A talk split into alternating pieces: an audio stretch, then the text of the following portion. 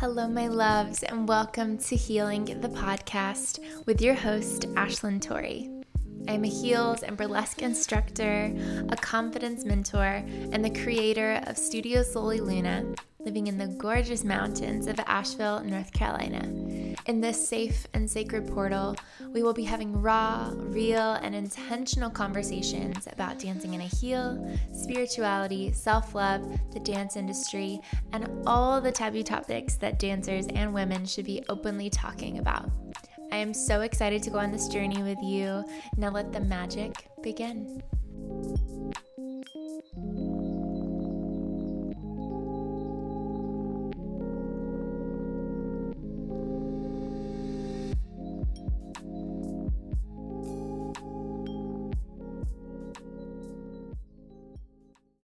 Hello, my loves, and welcome to Healing the Podcast, episode one. I am so incredibly excited to be recording this first podcast episode for you, babes. I feel like it's something I've wanted to do for such a long time now.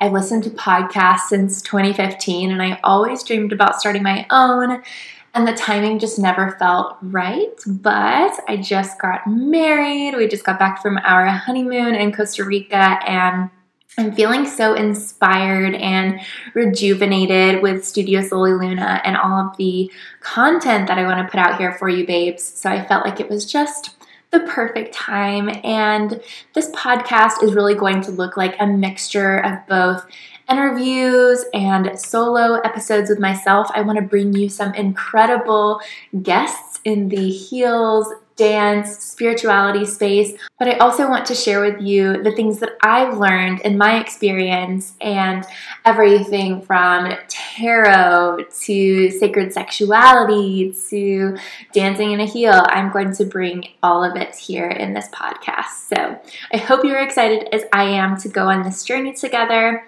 And I thought it was fitting to have this first episode be my full unfiltered dance story. And the reason is is I've told my dance story in so many different capacities. YouTube, I've told it in my program CHM.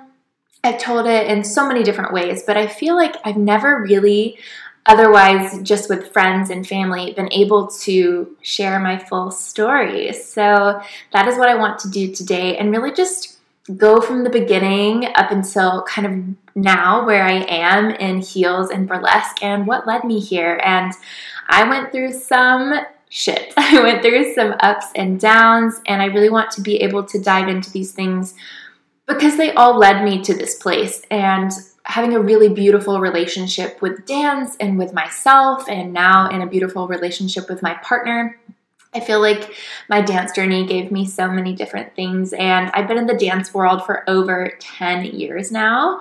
So there's just so much to tell you, and I'm ready to dive into it. But first, I do want to give a trigger warning.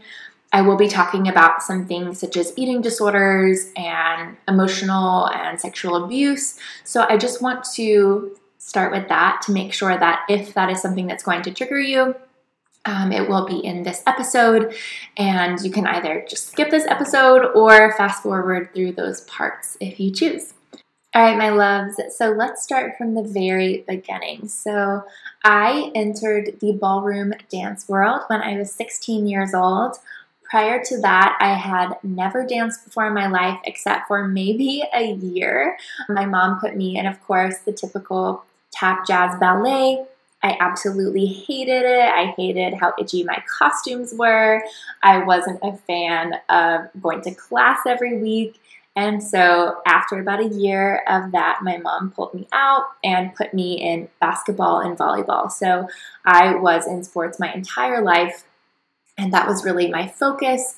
No really creative energies in my family. My family was very much like a typical Southern family focusing on sports, focusing on, you know, career, typical nine to five kind of work. And so I was really just on that path of going to school, then going to college, and maybe playing sports in college. And that was kind of my life path.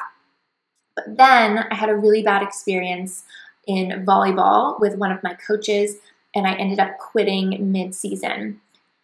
I look back at that time and just honestly smile so deeply at how the universe worked out because at that point in my life, it was a very traumatic experience being in high school, having one of the coaches, you know, not really like you, not get along with you, and be kind of like publicly humiliated, which is what happened to me.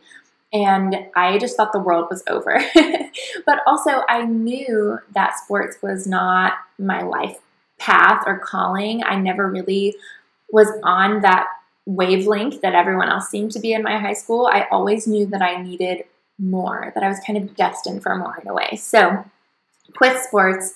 And I remember my mom and I used to watch Dancing with the Stars every Monday night, and we were watching Dancing with the Stars the week after that I had quit the volleyball team. And I was watching the dancers twirl across the stage in their gorgeous Swarovski crystal dresses and with so much passion and confidence. And I looked at my mom and I said, That's what I'm going to do. As soon as I said that, I remember hopping on my mom's computer and looking up ballroom dance lessons in Asheville. And the Asheville Ballroom came up. It was the biggest ballroom studio in Asheville. And I signed up for my first group class. And my mom was just so floored because she was used to this pretty shy girl who hated dance, whose main focus was sports, and now all of a sudden she wants to take a ballroom class. Like it kind of came out of nowhere, but I just remember being so incredibly excited.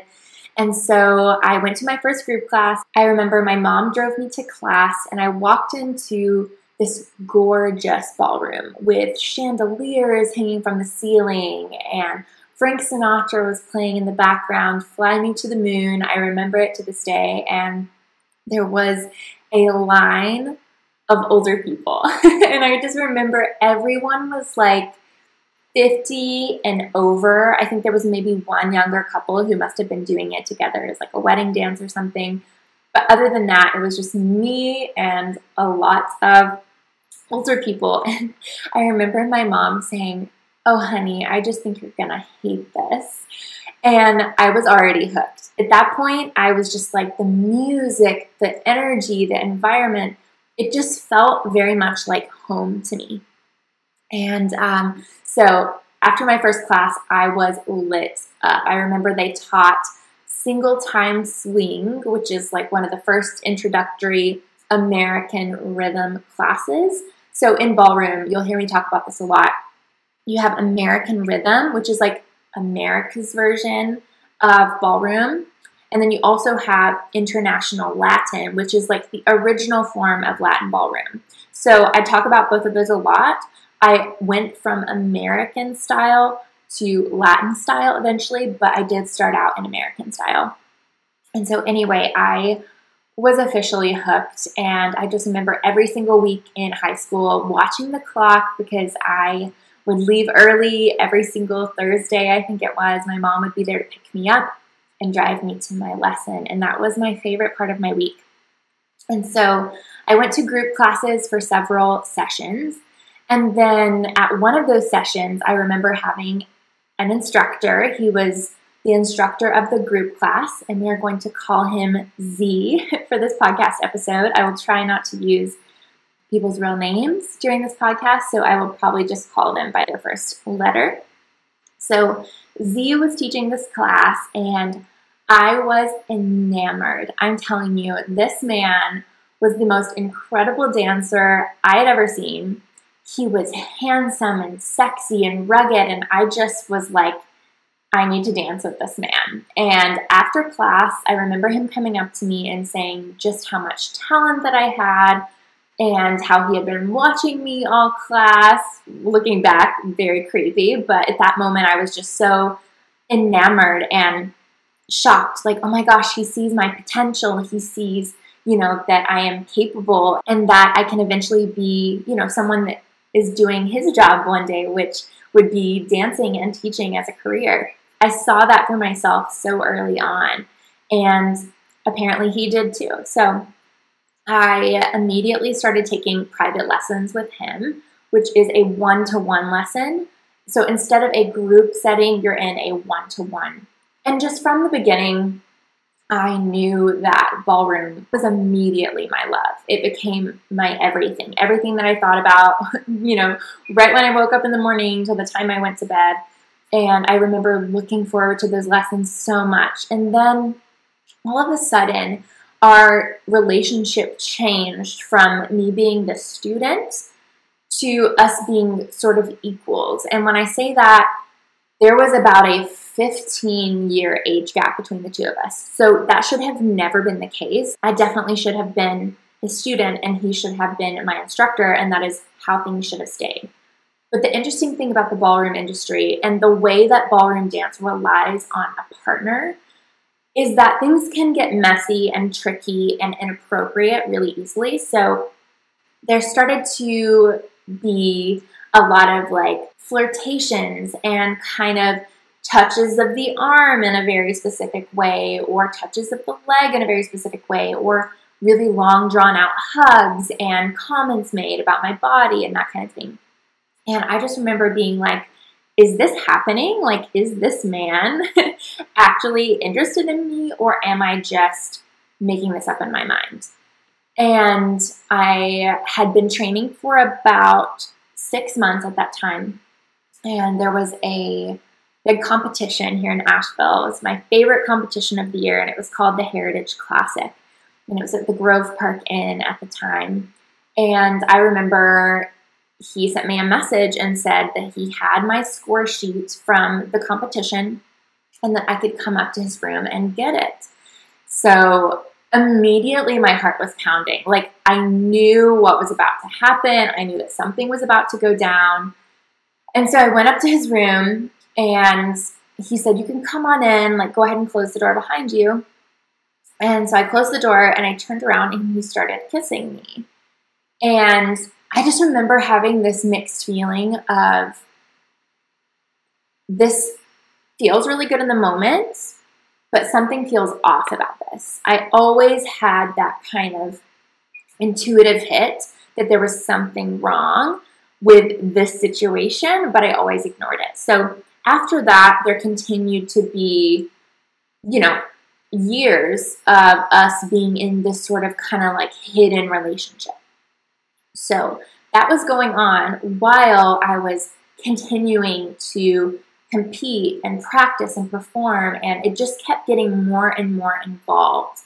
This was also around the time where my eating disorder started to occur. When I look back at it, ballroom has this really beautiful sparkle in my mind, and then it also has this really deep, dark shadow.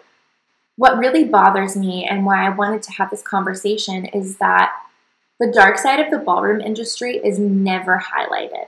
People see Dancing with the Stars, they see, you know, these beautiful, glamorous competitions, and nobody's talking about the really toxic horrible things that are going on behind the scenes and how, most importantly, women are treated.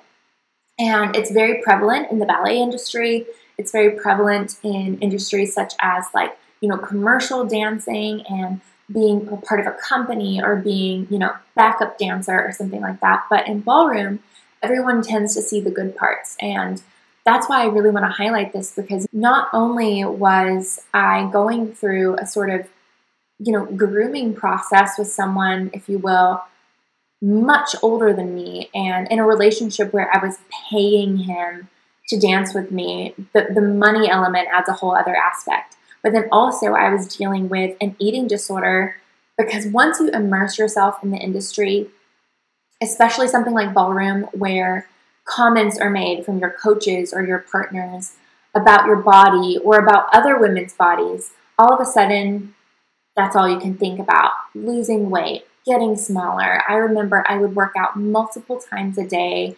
I would write down my food intake, I would track my calories. I was so obsessive. I had such severe body dysmorphia. It was just a disaster. And it was all going on behind the scenes. No one knew about it because I just thought that it was normal. And I remember one time having a partner comment that I would never make it in international Latin because of my figure, because my hips were bigger. And because my hips were bigger, I should stick to American rhythm. And I won't go deep into that because it's completely unnecessary and irrelevant. But the point is that not only to myself, but also to my friends that were in the same studio at the time, the comments that were made about our bodies were so inappropriate, so disgusting, so completely out of line. And we had no clue. We had no clue that that was something that was wrong. We just thought, okay, in order for me to be a better dancer, I need to change my body. I need to sleep with this instructor. I need to kind of let myself go and kind of give my body, my soul, everything over to this form of dance, to my teacher, to whoever it is that's leading me, you know, towards this path of success in the ballroom industry. And I know for a fact that this was going on with multiple students of my age at the same time. Students that I ended up becoming friends with later in life because we all connected on the fact that we were being blinded by this person, by this dance instructor who we trusted. And it just makes me so sad to know that this is happening in the ballroom industry. It's happening in all industries, but especially in the ballroom industry when you rely on a male partner. So, saying anything about this isn't really an option when you love it so much and you will do anything to be successful in the industry. And I just remember this one time, and it makes me so sad for this version of myself, but she really didn't know any better. And if she did know better, she was scared out of her mind to speak up for herself and to say something. And I just remember I was at his house, I think, and I was okay with the kissing. I was okay with, you know, cuddling, that kind of stuff. But I remember it was always pushed further and further. And I said, you know, stop. I'm not comfortable with this. Like, can we just like stop? And I remember him pulling my clothes off, you know, trying to unhook my bra, completely ignoring what I was saying. And I just said, again, please, can you just stop? Like, I'm not comfortable with this.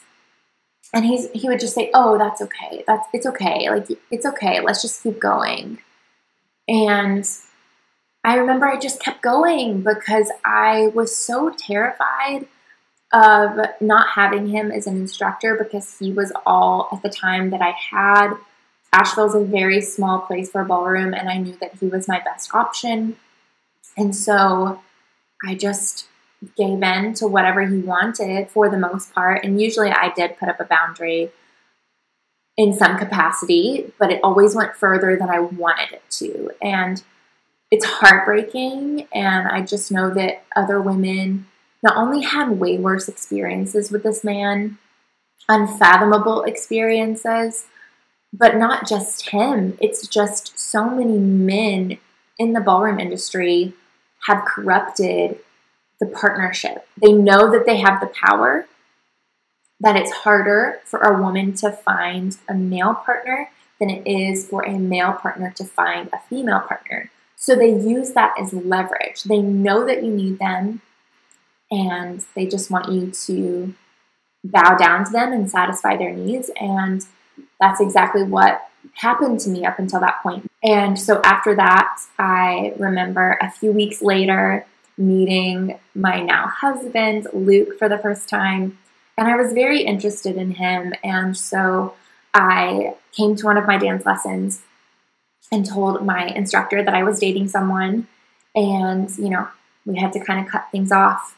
And I remember after that, everything changed. Not only did he not like really teach me anymore our lessons, he would waste like 20 minutes in the bathroom and then he would talk to the other couple on the dance floor for like 15 minutes and then he would teach me the same thing that he had taught me the last week and I knew at that point I was just wasting my money. So at this time was around when I was graduating high school, and my parents kind of gave me the ultimatum to go to college for dance if I wanted to continue dancing or to choose a different career path because they really wanted me to go to college. So I chose the only school in the country that offered a ballroom dance degree, and that was Utah Valley University.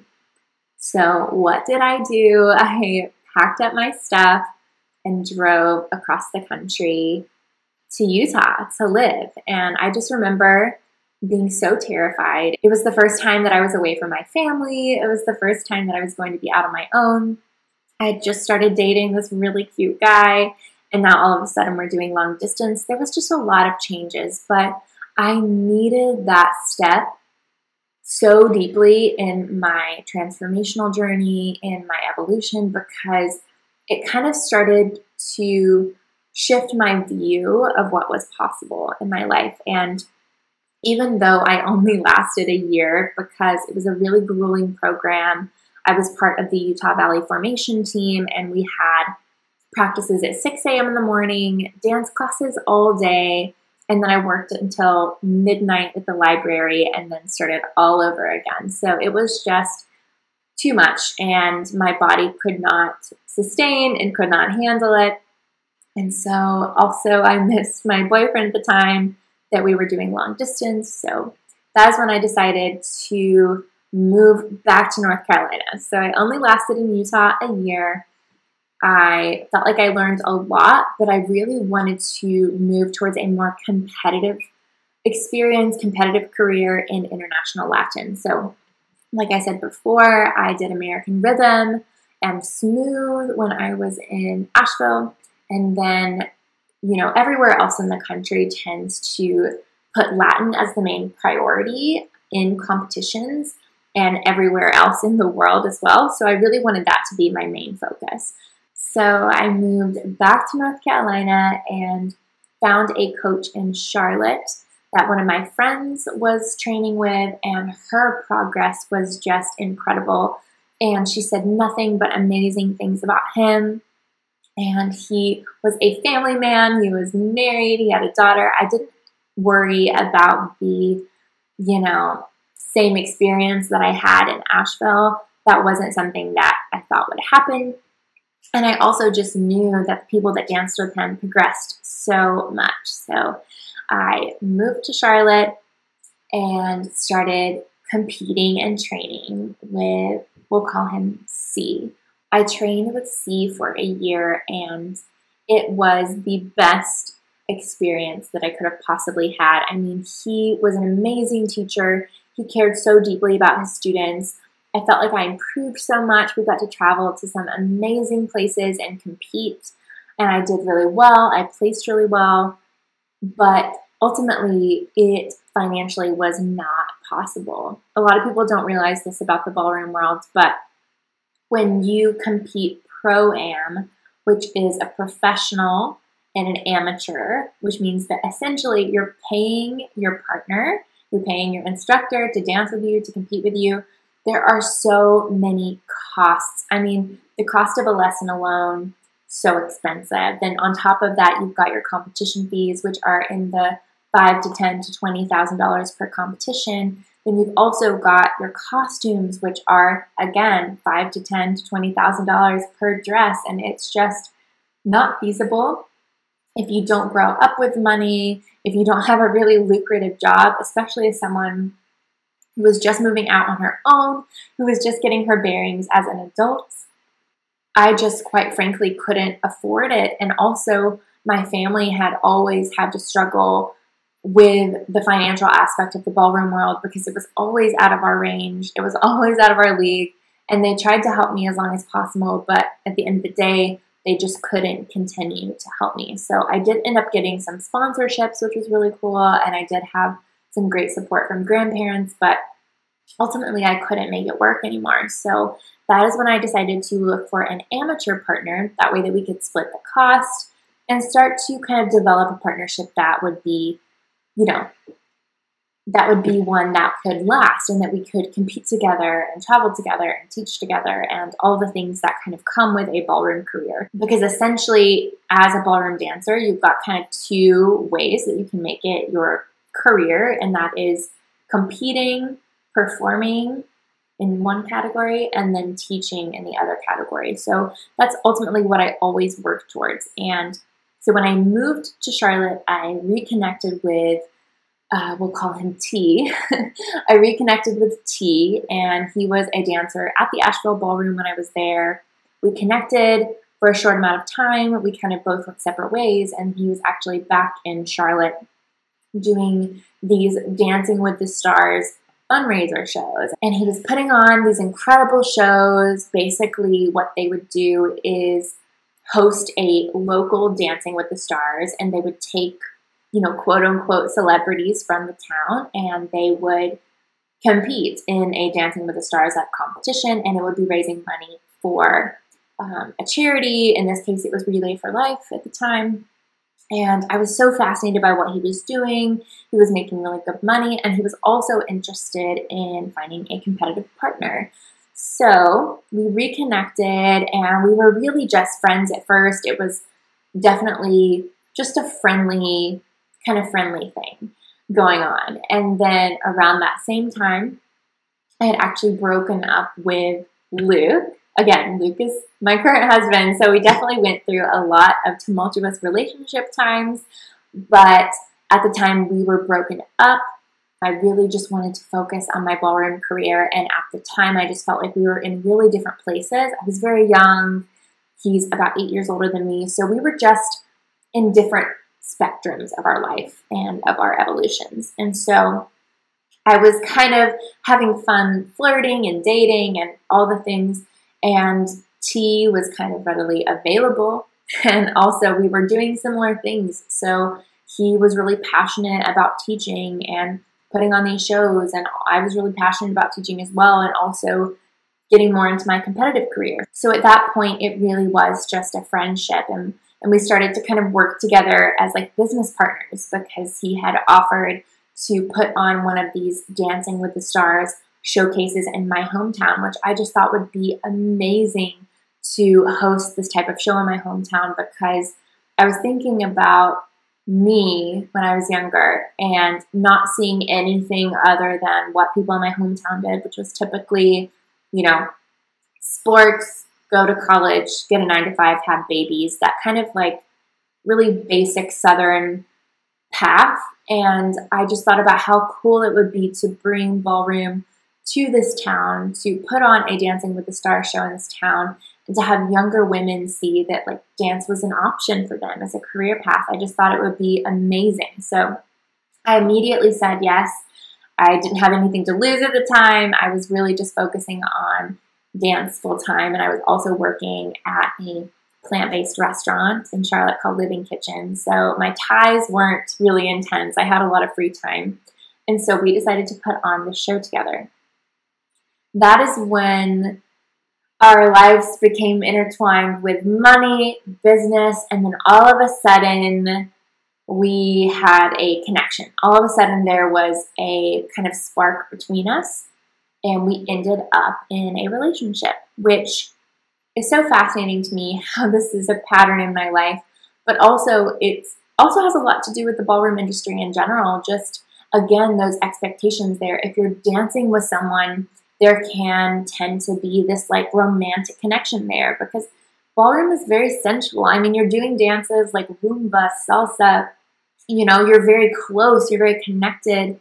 And if you don't know how to set boundaries there, which is like not really a thing in the ballroom industry, then it's very easy to end up in a relationship. And I see that so many times with people who are partners and also dating or also married. And I remember in Utah when I was dancing there, there was someone who was dating their instructor. Again, he was like in his 30s. She was a teenager a very young teenager when they first got together. It's a pattern that I see constantly. And so, of course, I fell into that same kind of loop of dance, money, business, and relationship, and more of the physical side of a relationship. And so, we officially started dating as we were putting on this show.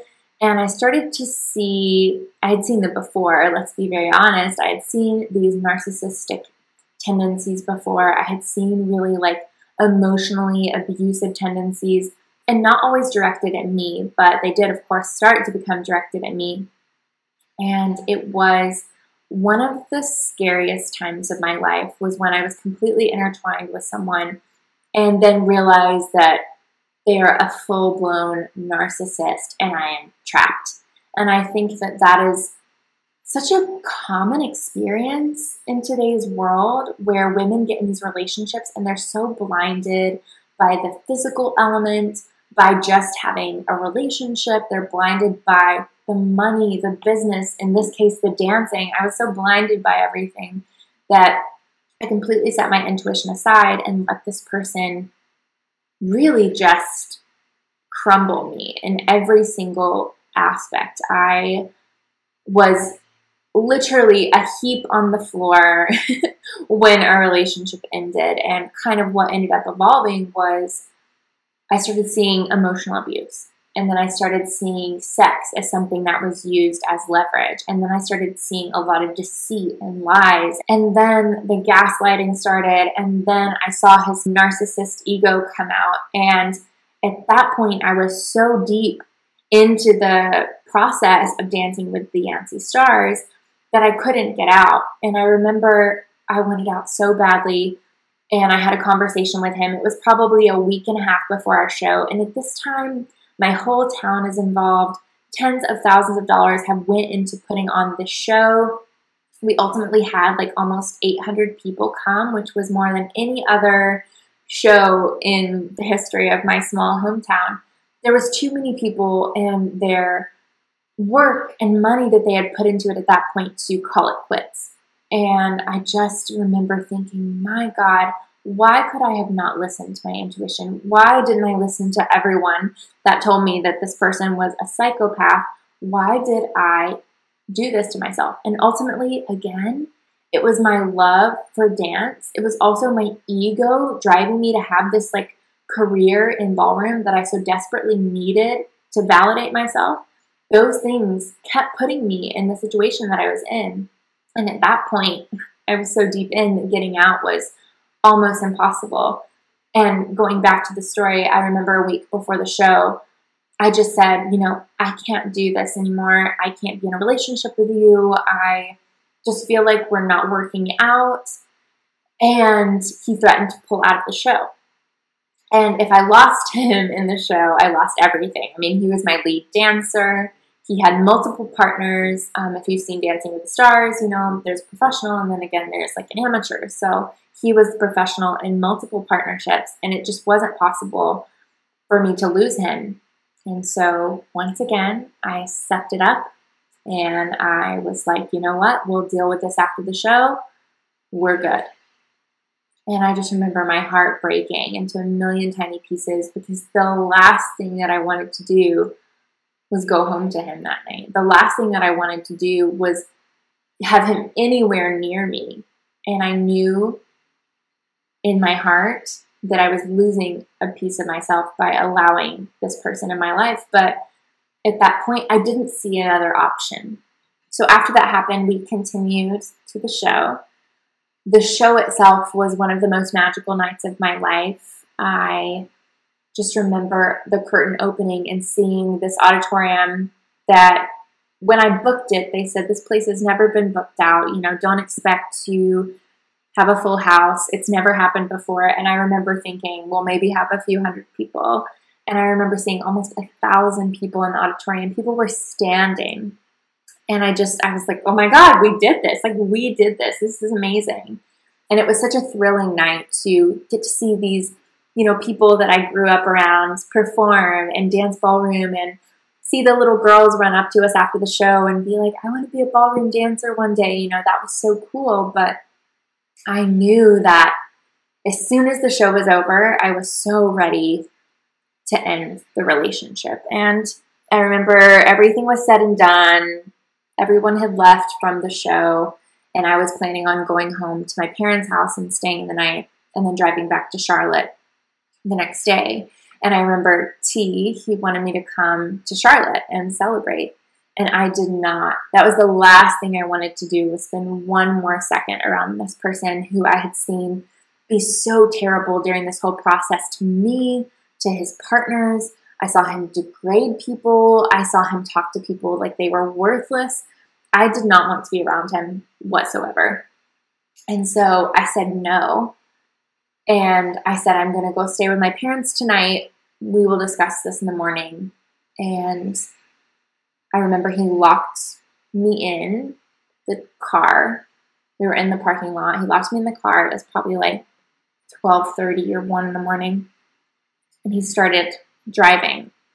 And I remember just begging him to let me out of the car. At this point, he was going so fast, if I tried to unlock the car and jump out, I would have really hurt myself. So I was begging him, you know, just please stop the car. And I remember at one point he was going like 110 in a 35 miles per hour zone.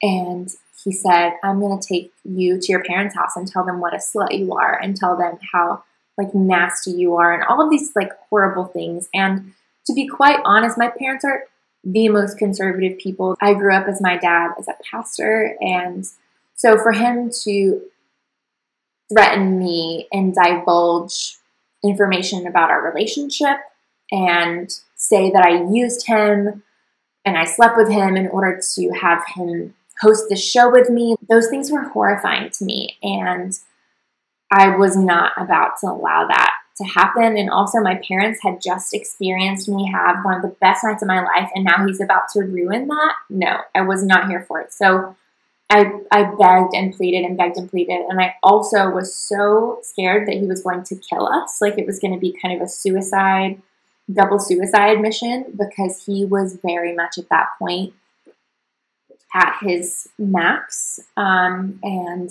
he eventually pulled over and I remember my heart was pounding so, so fast. And I just remember thinking to myself, say whatever you have to say to get him to take you back to your car. And I just remember having to suck up my pride and lie to him and say, hey, we're going to work this out. Like, you know, and at this point, he is sobbing, emotional.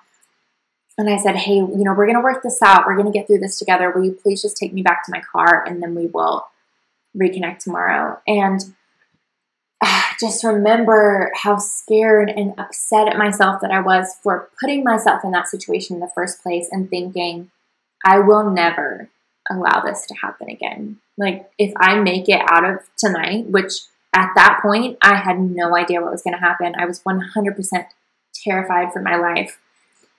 And I just remember thinking, if I make it through this, things are about to change.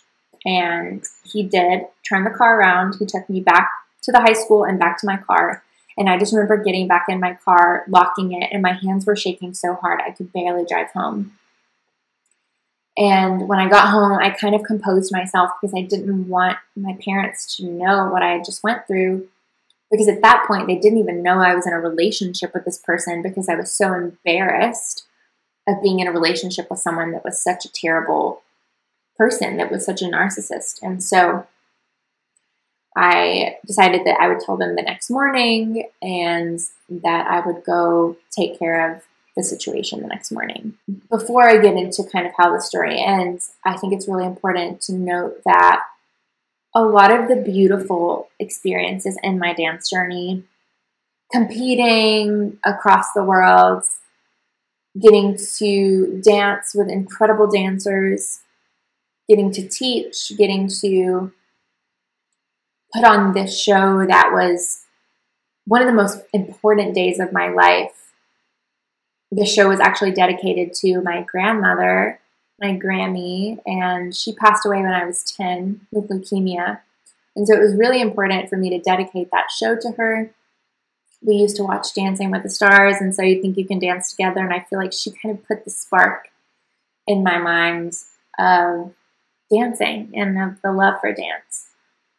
And so to have that taken away by yet again this experience of kind of a forced relationship, a forced sexual relationship with a person that I didn't even want, I hate that that was my experience because I loved ballroom more than anything. Anyone will tell you that knew me at the time that I loved ballroom so deeply. And to have all of that taken away every single time by a man, a man that his ego was just controlling him, and he thought he could use his position of power to get exactly what he wanted. I mean, I guess they did. That doesn't mean they're happy people. I think they're very unhappy and very terrible people. But I think that I really wanted to make this podcast because I never ever want someone to go through what I went through. And to notice the warning signs and also to listen to your intuition. Because most importantly, I ignored my intuition, and that is why I got in that position in the first place. I ignored everything. I ignored the way that he talked to other people. I ignored the signs that were very obviously given to me. I ignored what other people had said about working with him and dancing with him in the past. And I was broken. I was 100% broken. I had no idea who I was anymore. And I just remember the next day when I went to have a conversation with him, the cops actually ended up showing up. And I looked around and I thought, is this what my life is? Like, is this what dance has led me to? And I just remember being so angry with dance and remember just going back home to my parents' house and lying in my mom's bed and just sobbing and saying how much I hated dance and how much like dance had destroyed my life. And it makes me really emotional. I'm gonna cry. Um, makes me really emotional to look back and see that that was me and that's where I was. I was at my lowest of lows at that point in my life. I had been taken advantage of, I had been sexually and emotionally abused, I had been destroyed. And there was none of Ashlyn left at that point. There was no spark, there was no love for dance, there was there was nothing.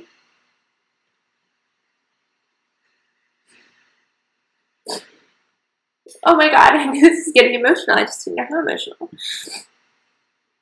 Okay, I had to take a little bit of a beat there. Oh my goodness, that brought up so much. But I think why it brings up so much is I look back at that version of myself and she is unrecognizable to who I am now. In the most beautiful way, and how I've kind of turned my life around with dance and found a new relationship with dance it's shocking to me to see where I was at that point in my life with myself, with my relationship to myself. I truly, in that moment, hated who I was.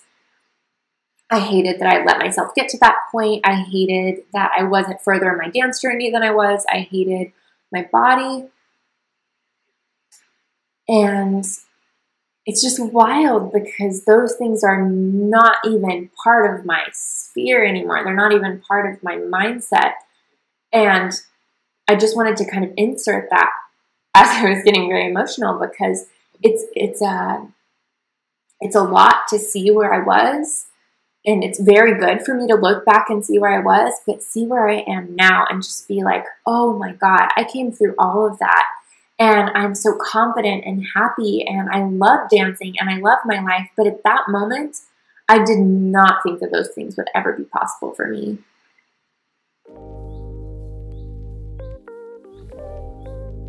My loves, let's pause for a moment. I have a question for you. What if you could completely transform your dancing and your life in just 90 days? What if you had the confidence to finally go after the things that you desire, to manifest all that you have ever wanted, to step into your highest expression of self, all simply by dancing in a heel? I'm so excited to share that my signature Heels and Burlesque program, confiDANCE, the Heels Method, will be open for enrollment again in August 2022. CHM is a 90 day program that will not only build your dance technique from the ground up and teach you how to be confident AF on the dance floor, but it also gives you the tools to tap deeper into your limiting beliefs, get to the root of what's holding you back through spiritual tools and one to one guidance with myself, and finally live the life you are meant to. What if you could live without the fear of pleasing others? What if you could stop comparing yourself to other dancers? What if you didn't hate your body? What if you didn't live in a place of scarcity and uncertainty? What if you could finally take control? CHM includes 12 weeks of confidence, healing, spirituality, burlesque, and heels curriculum, weekly mentor calls with me, as well as six live group workshops, exclusive dance choreo and technique classes only for CHM students, access to the CHM community, and a magical care package with all the tools that you need to thrive in this experience. Every single woman who has enrolled in this program will tell you that it completely changed her life.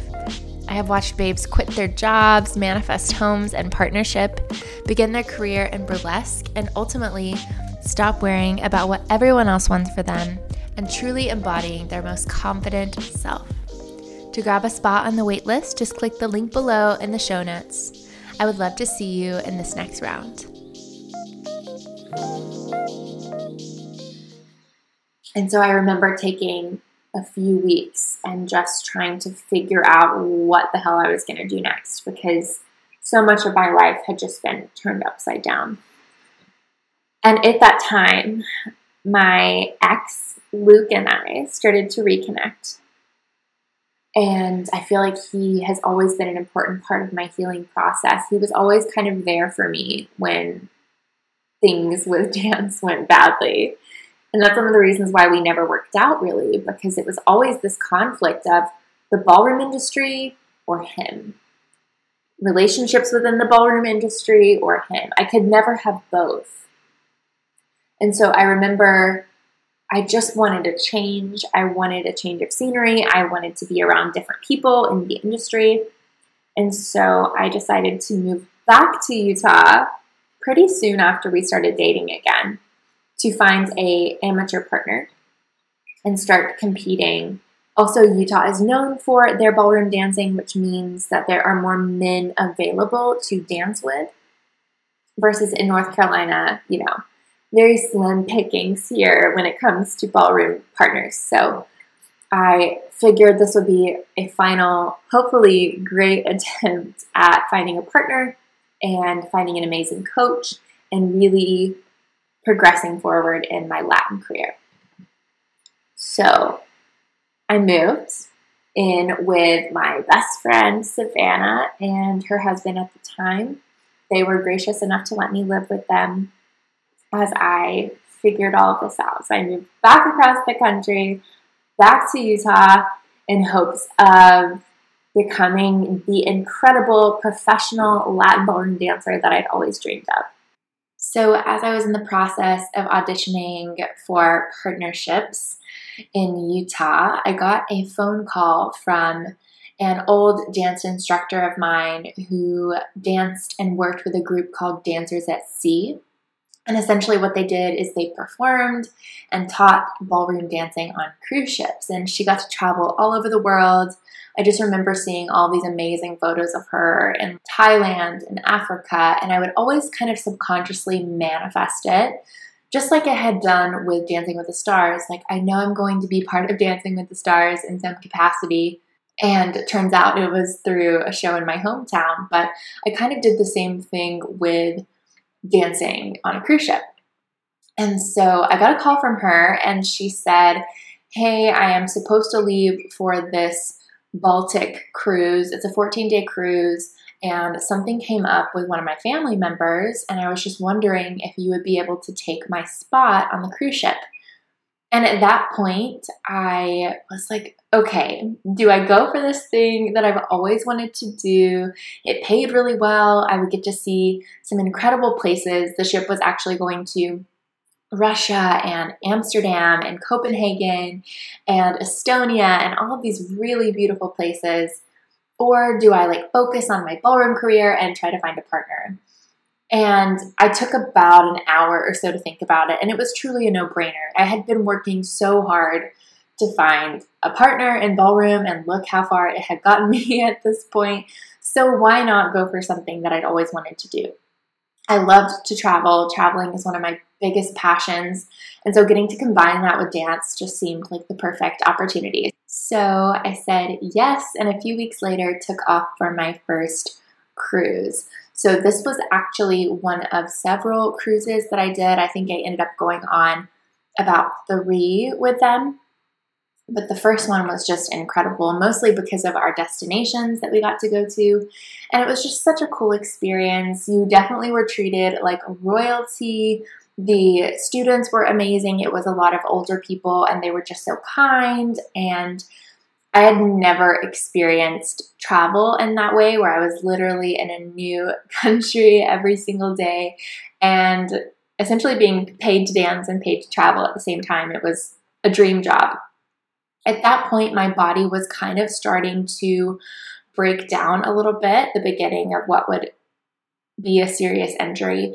My back was starting to kind of go out randomly, and I was just having a really hard time keeping up with the pace because we would dance for hours and hours on end, especially in the evening time.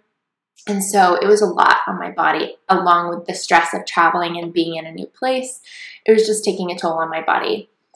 But I kind of pushed those feelings aside because they did ask me to do multiple cruises, and the first one was so amazing. I thought, of course, why not? And while I was on this cruise, I met a, another man who was an instructor quite a bit older than me. He was in his 40s, I was in my early 20s, and immediately it was like the same pattern once again repeating itself. A lot of flirtations, a lot of like, hey, let's, you know, practice with each other. Maybe we could be dance partners together. And it became very uncomfortable for me. I was definitely not into him. I was still dating Luke at the time and just made my experience a little uncomfy. And the third time that I went on the cruise ship, I actually had to room, stay in a room with this man. Apparently, the owner of Dancers at Sea thought that this would be okay because the girl that I took her place on the cruises, her and this man were like best friends. And there was no, as far as we know, you know, sexual romantic relationship there. And she thought it would be okay. And I just remember walking into this tiny ass cruise ship room. If you've ever been on a cruise ship, the rooms in the middle of the ship are so tiny, so suffocating. You were literally on top of each other. And I was mortified. You would think that after everything I had been through, I would stand up for myself immediately and be like, hey, this isn't to work. But my self worth and my boundaries were just not there yet. And so I just dealt with it. And I remember one night he just kept going on and on about like how we should hook up and it's not a big deal and my boyfriend would never find out. And once again, it was like the universe was trying to put a mirror up to my face and be like, you are repeating the same patterns. And even though I wasn't even about to have a relationship with this person, I was still letting that same cycle happen over and over again where people thought, men thought that it was okay to act that way in that scenario. And I was vulnerable anyway. I felt so uncomfortable sleeping next to this person that I had no idea who they were, that they could rape me in my sleep and nobody would have ever known. And also, that another woman put me in that situation is just mind blowing. So, anyway, I called the owner of Dancers at Sea and I just kind of explained to her what was going on. But it was like maybe five days into the cruise and it was an eight day cruise. So I waited until almost the end to tell her. But I did still call her and let her know.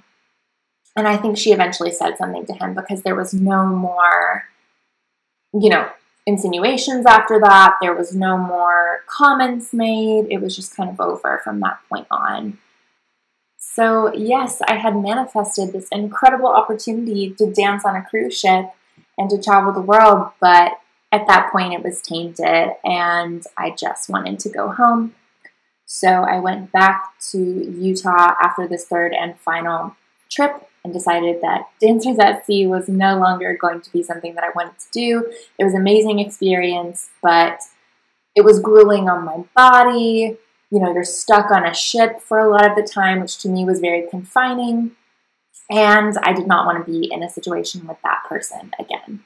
And so I went back to Utah, and this is when I started looking for a partner. After about two weeks of being back in Utah, I found a dance partner pretty quickly. We connected really well, we danced together really well, and we were both kind of at the same level. So it made it easier for us to solidify a partnership and start training.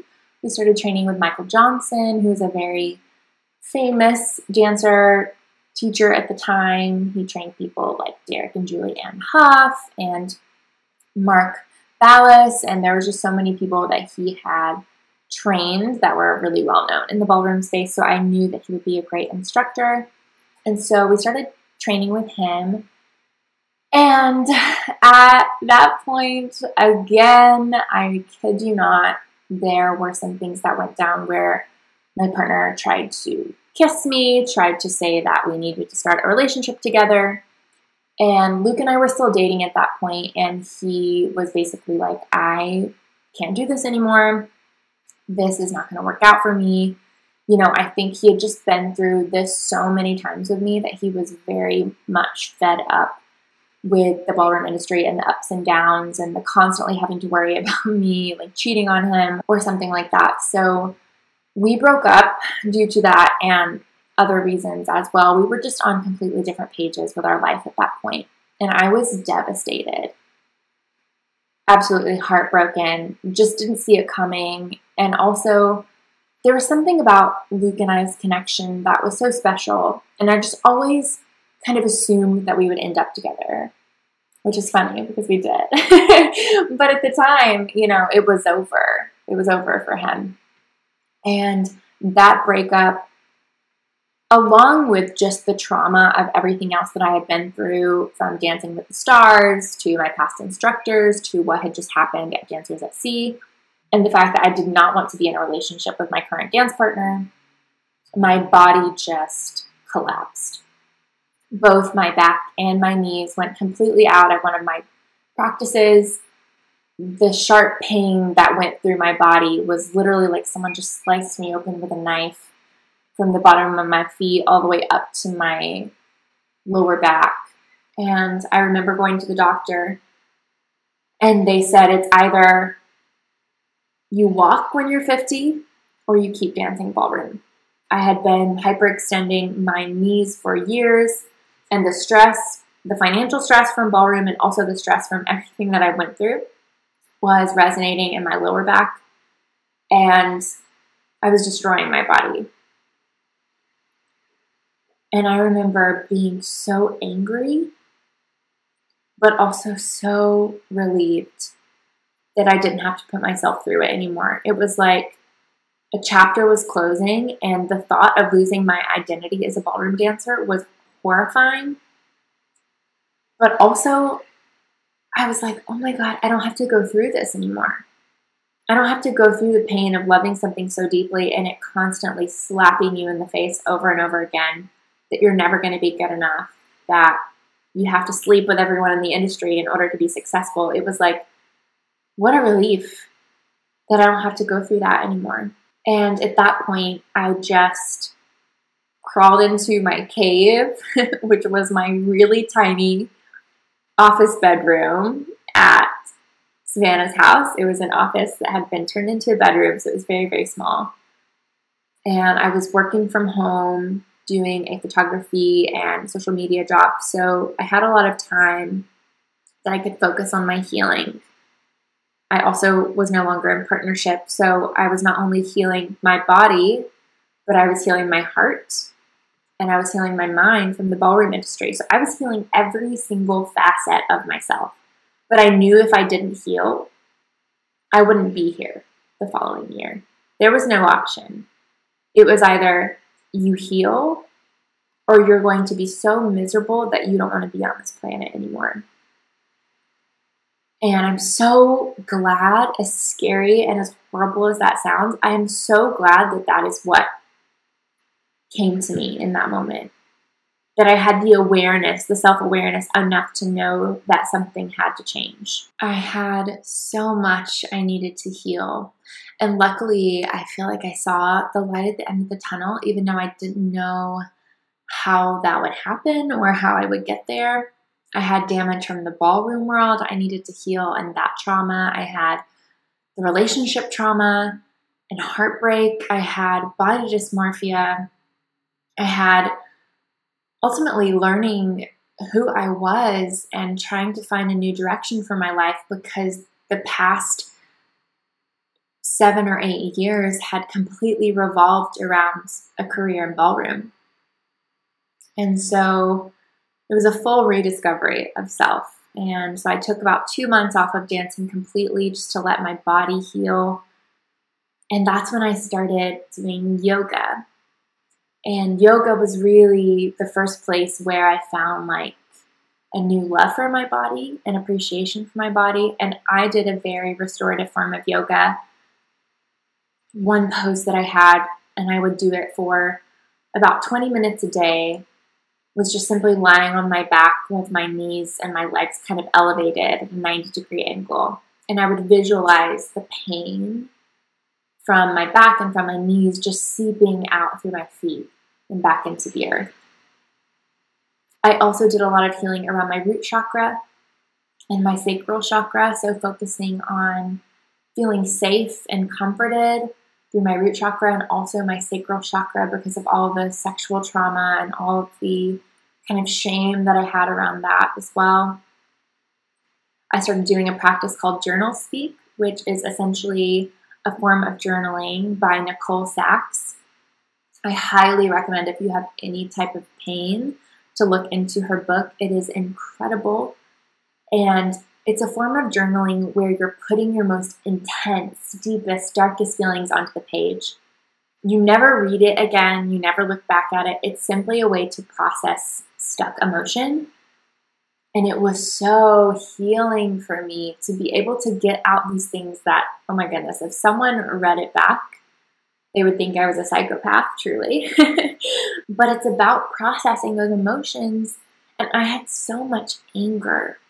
I had anger from childhood, which I went into a lot with Lacy Phillips' work and inner child reprogramming. I had anger from my ex, from Luke at the time. I had anger from T and from Z and all of these people in the ballroom world that I felt like had hurt me in so many ways. And I just processed it all through journaling. I also did a lot of manifestation and reprogramming work, like I said, with Lacy Phillips, and that was so healing. In her inner child work, she takes you back in time. And we actually do this in my program, confiDANCE, as well. We go back in time to our inner child and to the experiences that they had, and we reprogram them. We change them in our subconscious. That way, they're not something that's constantly coming back up in our lives over and over again. And that was really powerful as well because I actually grew up with a mom with back pain. She actually didn't work at all from when I was like 10 years old on. She had constant back pain. She was laying down all the time. And I feel like I inherited that from her. Emotionally, I feel like maybe from the womb as well, from her mother and her mother before that a lot of ancestral trauma. I was just working through a lot. And I did that through yoga, through journal speak, through meditation, through hypnosis. And I finally started feeling good again in my body. I finally started feeling like myself. I also, at the time, was dealing with IBS, so irritable bowel syndrome. My stomach was a mess. My acne was terrible. I was just trying to heal my body in every single way possible. And when the emotional stuff started to clear up, this is so important to healing. When the emotional side started to heal, my body started to heal. And I realized, and once again, I'm going to go so much deeper to this in an episode because it's a whole episode in itself, but I realized that all my pain was subconscious, it was energetic. And so when I figured that out, my road to recovery and back into dance was so much faster. And at that point, two months after all this trauma had went down, I felt like I was finally ready. I missed dance so much, and I knew that I had to have it in my life in some way.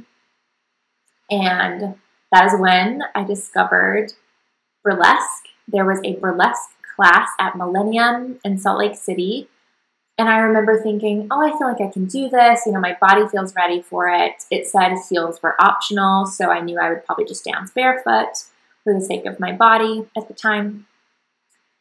And I remember taking class with Winter Rose, and I'm so excited because Winter is going to be coming on the podcast. She's actually going to be our next guest here on the podcast. And I remember taking a class with her, and Winter was actually so beautifully kismet and a message from the universe. She was a Latin dancer.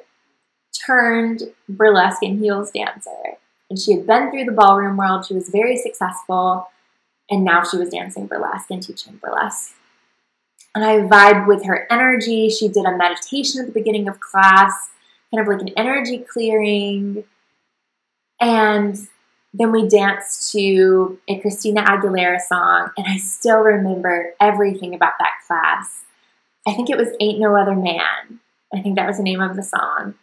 And I was my most free, exuberant, lit up self. I found my love for dance again. I found my love for my body again. I felt like surrounded in a room by all these incredible humans, by this instructor that was holding space for us, by this really just open, free style of movement that burlesque is.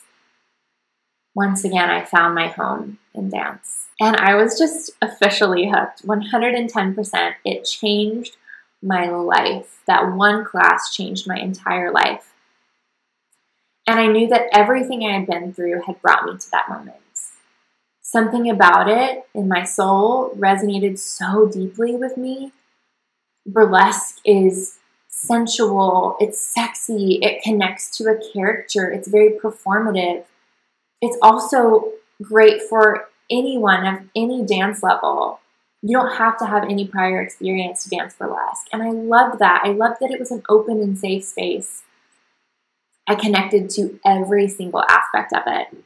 But one of the main things that I love so much about burlesque is that, yes, it is very sensual, it is very sexy, but that I no longer had to put that energy towards a man, towards a partner. Like, it was all about me. And I remember that winter made it very clear at the beginning of every single burlesque class that it was an internal experience before it was an external.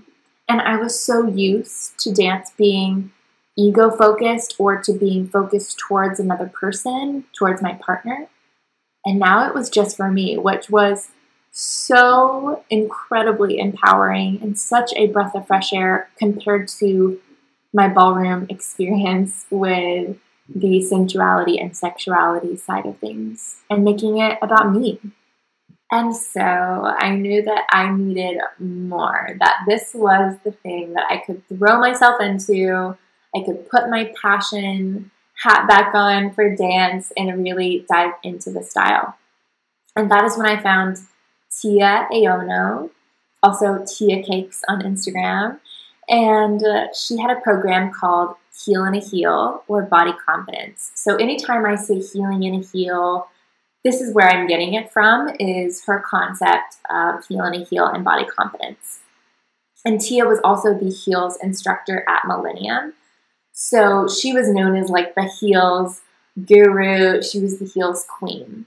So the difference between heels and burlesque, and I'll go into this again in a later episode, heels is kind of like every kind of style of dance in a heel. So maybe that's hip hop, maybe that's jazz. You can really do anything in a heel. If you see backup dancers, you know, dancing behind Justin Bieber or dancing behind J Lo, that's heels essentially. There are so many different forms of movement that you can do in a heel. Whereas burlesque is more of a jazzy, sultry, kind of slower form of dance that really relies on characterization versus technique. So that's kind of the main aspects of the two. I took her program, Heal in a Heel. It was her first round, and the principle of it was gaining body confidence, confidence in general through dancing in a heel, and it was very beginner. I had attempted her heels class at Millennium, and I was just not ready for it. Heels is very technical, and I was coming from the ballroom world where you're not used to learning choreography, so I was just a hot mess. So when I saw that she was doing this, I think it was a six week program, I knew that I had to try it. So I signed up right away. And at this moment, I was still really going through the breakup aspect of my healing. So I feel like I had really healed my body. I had really worked through a lot of the trauma from the ballroom industry, but the breakup with Luke was the thing that I was having a hard time with because I felt like it was going to work that time. I felt like we were soulmates, which we are. Spoiler alert. But at that moment, I just felt like we were supposed to be together, and it didn't make sense to me that he had broken my heart, you know, as most people feel when they get broken up with. But I just felt like this really big void. And so Heal in a Heel really healed my heart. And I, I say that with full confidence, knowing that I don't know how I would have healed through that breakup if it wasn't for this class. The community aspect was one of the most important parts. The way that everyone cheered for one another, the way that everyone lifted each other up. It wasn't like the ballroom industry where we were all competing against each other. It was a loving, safe environment where we could be our full, authentic self. We could mess up, we could forget the choreo, and we would still be loved and supported. We were also able to embrace our sexy side, our vibrant side, our really passionate and intense and angry side. Tia did a really good job of bringing all types of choreography, music choices, and really helping us to play in every single emotion. And it lit me up from the inside out. It really did. And so, combining heels and burlesque, I really found my passion. And burlesque, Winter also danced it in a heel. So, I started just dancing in heels full time. That became my passion. So, I would drive an hour to Salt Lake City because I was living in Provo at the time, each way, three to five days a week. I was so dedicated. And Winter and Tia really just became my mentors, and I immersed myself in their work, in their communities. I met the most incredible human beings. I mean, the community that I built within those two classes, burlesque and heels, the most incredible people I've ever met in my entire life so supportive and loving and free. I mean, that is kind of what I think when I think of all the women that I dance with, just really free spirits, all healing from something, but also all working towards the same goal of being their most authentic, confident, radiant goddess self. And so at the same time, I was doing a lot of inner healing as well, alongside Natalia Benson, my amazing money manifestation business coach and alongside Lacy Phillips with her spiritual work and with her manifestation work, and really getting to the root of our subconscious beliefs because the subconscious is what rules us. And a lot of times we think our limiting beliefs come from external sources, but really they come from like deep rooted beliefs about ourselves. So I was doing a lot of that work on the side of throwing myself into training. And that's when I started teaching as well. So I got my yoga teacher training certificate and started teaching yoga.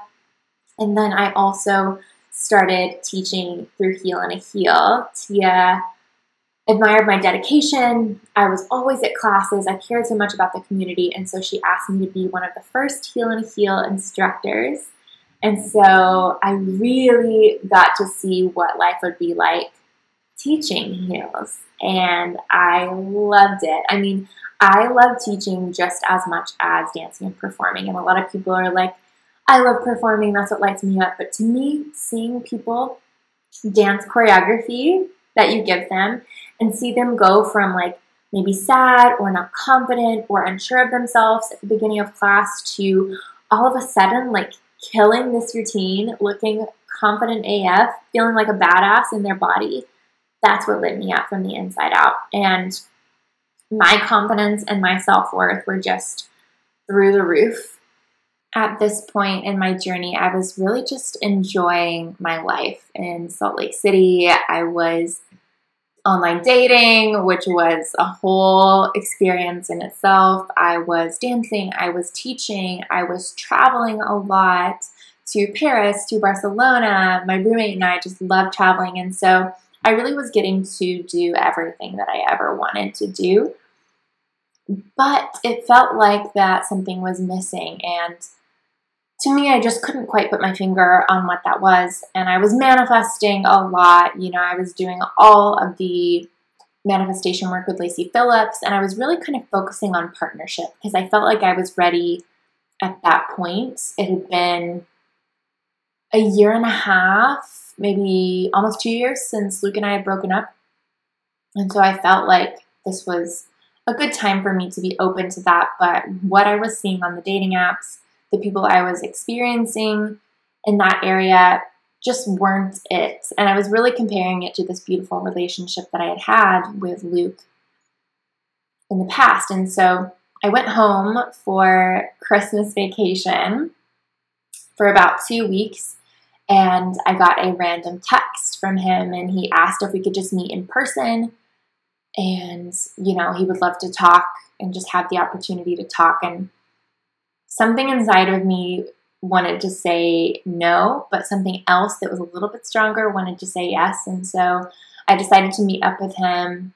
We talked and it was like we were able to finally get through all of the the shit that we had been holding back in our relationship all of the trauma that we had went through as a couple and really just lay it all out there and also lay it out there how much we missed each other and how much of a void we felt in our life without each other because I was really thriving in dance at this point. I was feeling so good, no longer having to, you know, rely on men for partnership and not having to spend so much money just to get ahead in the ballroom industry.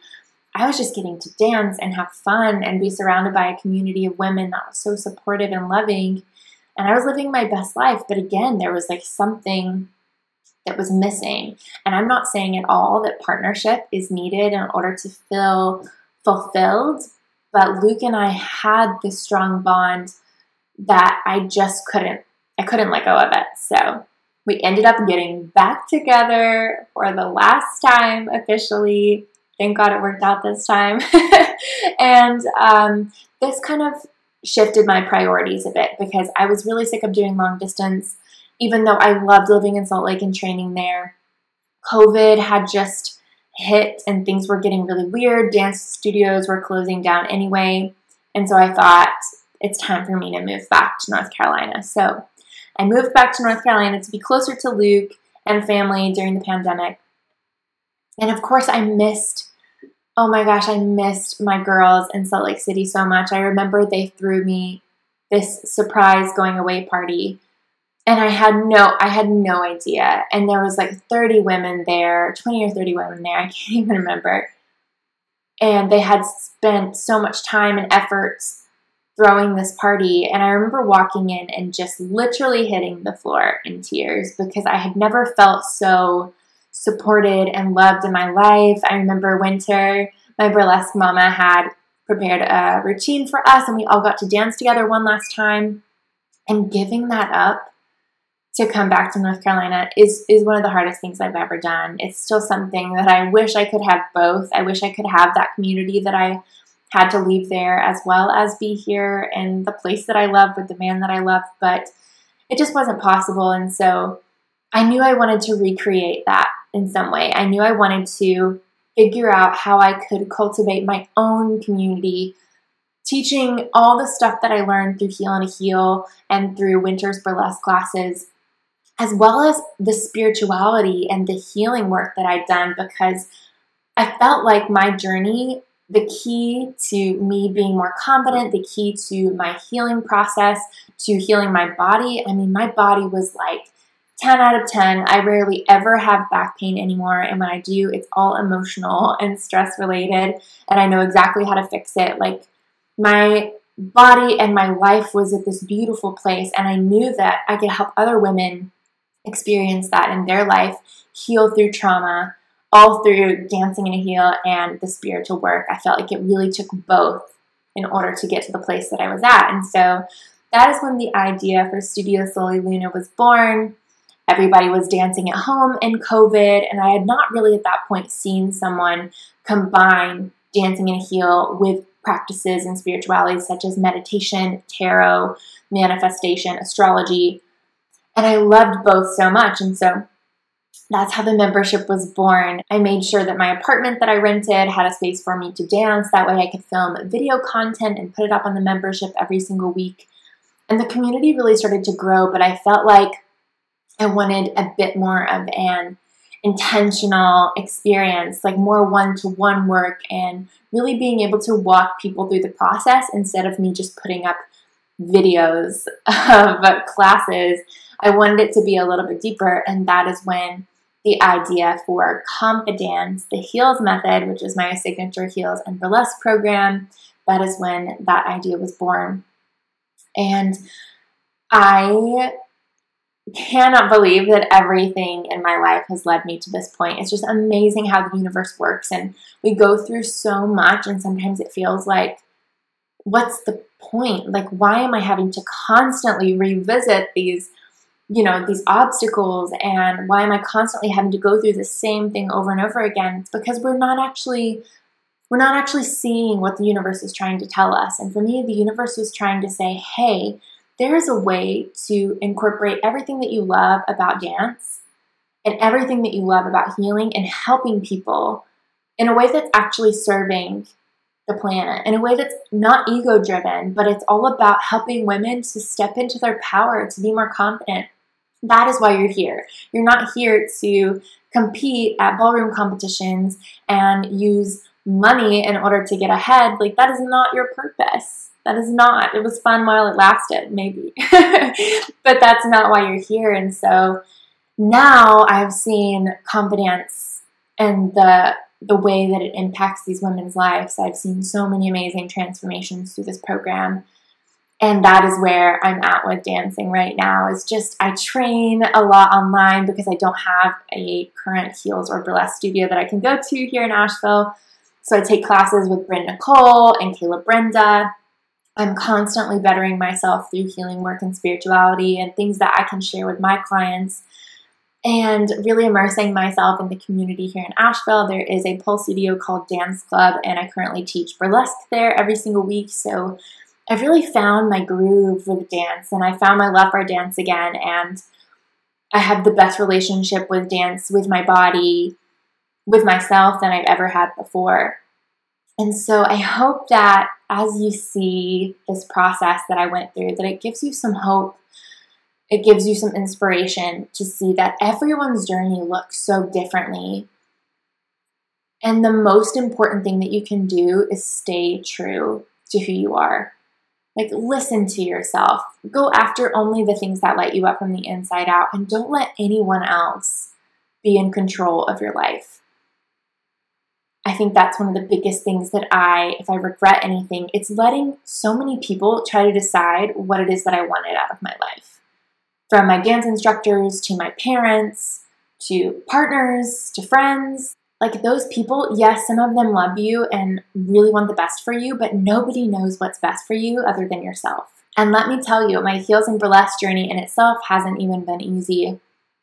I've had a lot of hate and lashing out against what I do because, like I said, I come from a very conservative family, and the way that my parents reacted when they found out about burlesque and heels was horrifying. And you never want to disappoint the people that love you, but if you are happy and you're doing what lights you up, you've got to keep going. And I never ever thought that I would do something that disappointed my family or that people around me thought was wrong or sinful or they judged me in such a way that I've been judged throughout this process. But all of it has been worth it because I am living my truth right now. Like I am living my most confident, best life. And if I would have stopped, I would have always had that void there because dance has been a pillar of my life and it's been my number one love throughout my entire life. And so I think that the moral of the story here, the kind of overall takeaway I want you to have is that you get to decide. You get to decide what your relationship is to everything, but most importantly, dance, if that's something that you're interested in, or if you have always wanted to take a burlesque class but have been scared what other people think. Yes, people are going to judge you. It's just how this society is. But who cares? Like, you have one life that you get to live, and I'm definitely going to go into my experience with my family's reaction, especially with my mom to heels and burlesque. But that again is a whole mother wound episode. It is a whole episode in itself. And we are at a good place right now, which I'm really grateful for. But even if we weren't, I would still be doing me. I would still be doing the things that make me happy because you can try to please everyone else, but it's never going to get you to the life that you want to live. And being confident and holding my ground in dance, which is what I teach all of my students in CHM, it teaches you how to do that in your life, in your relationships, in your jobs. It gives you that confidence and that empowering energy to take that forward in everything else that you do. And that's why I love dance. It's kind of a mirror for our lives. And it gives us that boost that we need to sometimes make hard decisions, to sometimes, you know, go after something that we've always dreamed of, but maybe people will judge it. Dance kind of gives us the tools and the motivation to just go for it. And that's what I love about burlesque as well. Like you get to kind of step into this persona. We call it our Sasha Fierce in CHM, just like Beyonce has her alter ego. You get to step into this version of yourself that you're not used to maybe on a daily basis or you're scared to tap into. But having something like dance that puts you in that energy, eventually it continues on into your life. And eventually that becomes a piece of who you are. And I'm so grateful that dance is giving me everything it's given me. It's given me confidence, it's giving me travel and experiences, it's giving me a way to tap into my sensuality and my divine feminine. And it's ultimately given me the life that I've always dreamed of, which was a life of dance and being fulfilled by my passion. And so, with that being said, I really hope that this episode served you in some way. I know it was a lot, a lot of ups and downs, a lot of emotions. It was a long episode, so if you are still listening, thank you so much for hanging in with me. But I encourage you that if dance is something that you've wanted to try, heels and burlesque, go for it. See if there's a studio near you, or if you're not ready for that yet, I have so many videos on my YouTube channel. I have CHM that I talked about in the middle of the episode. You know, look into things like that because it will change your life forever in the most beautiful way.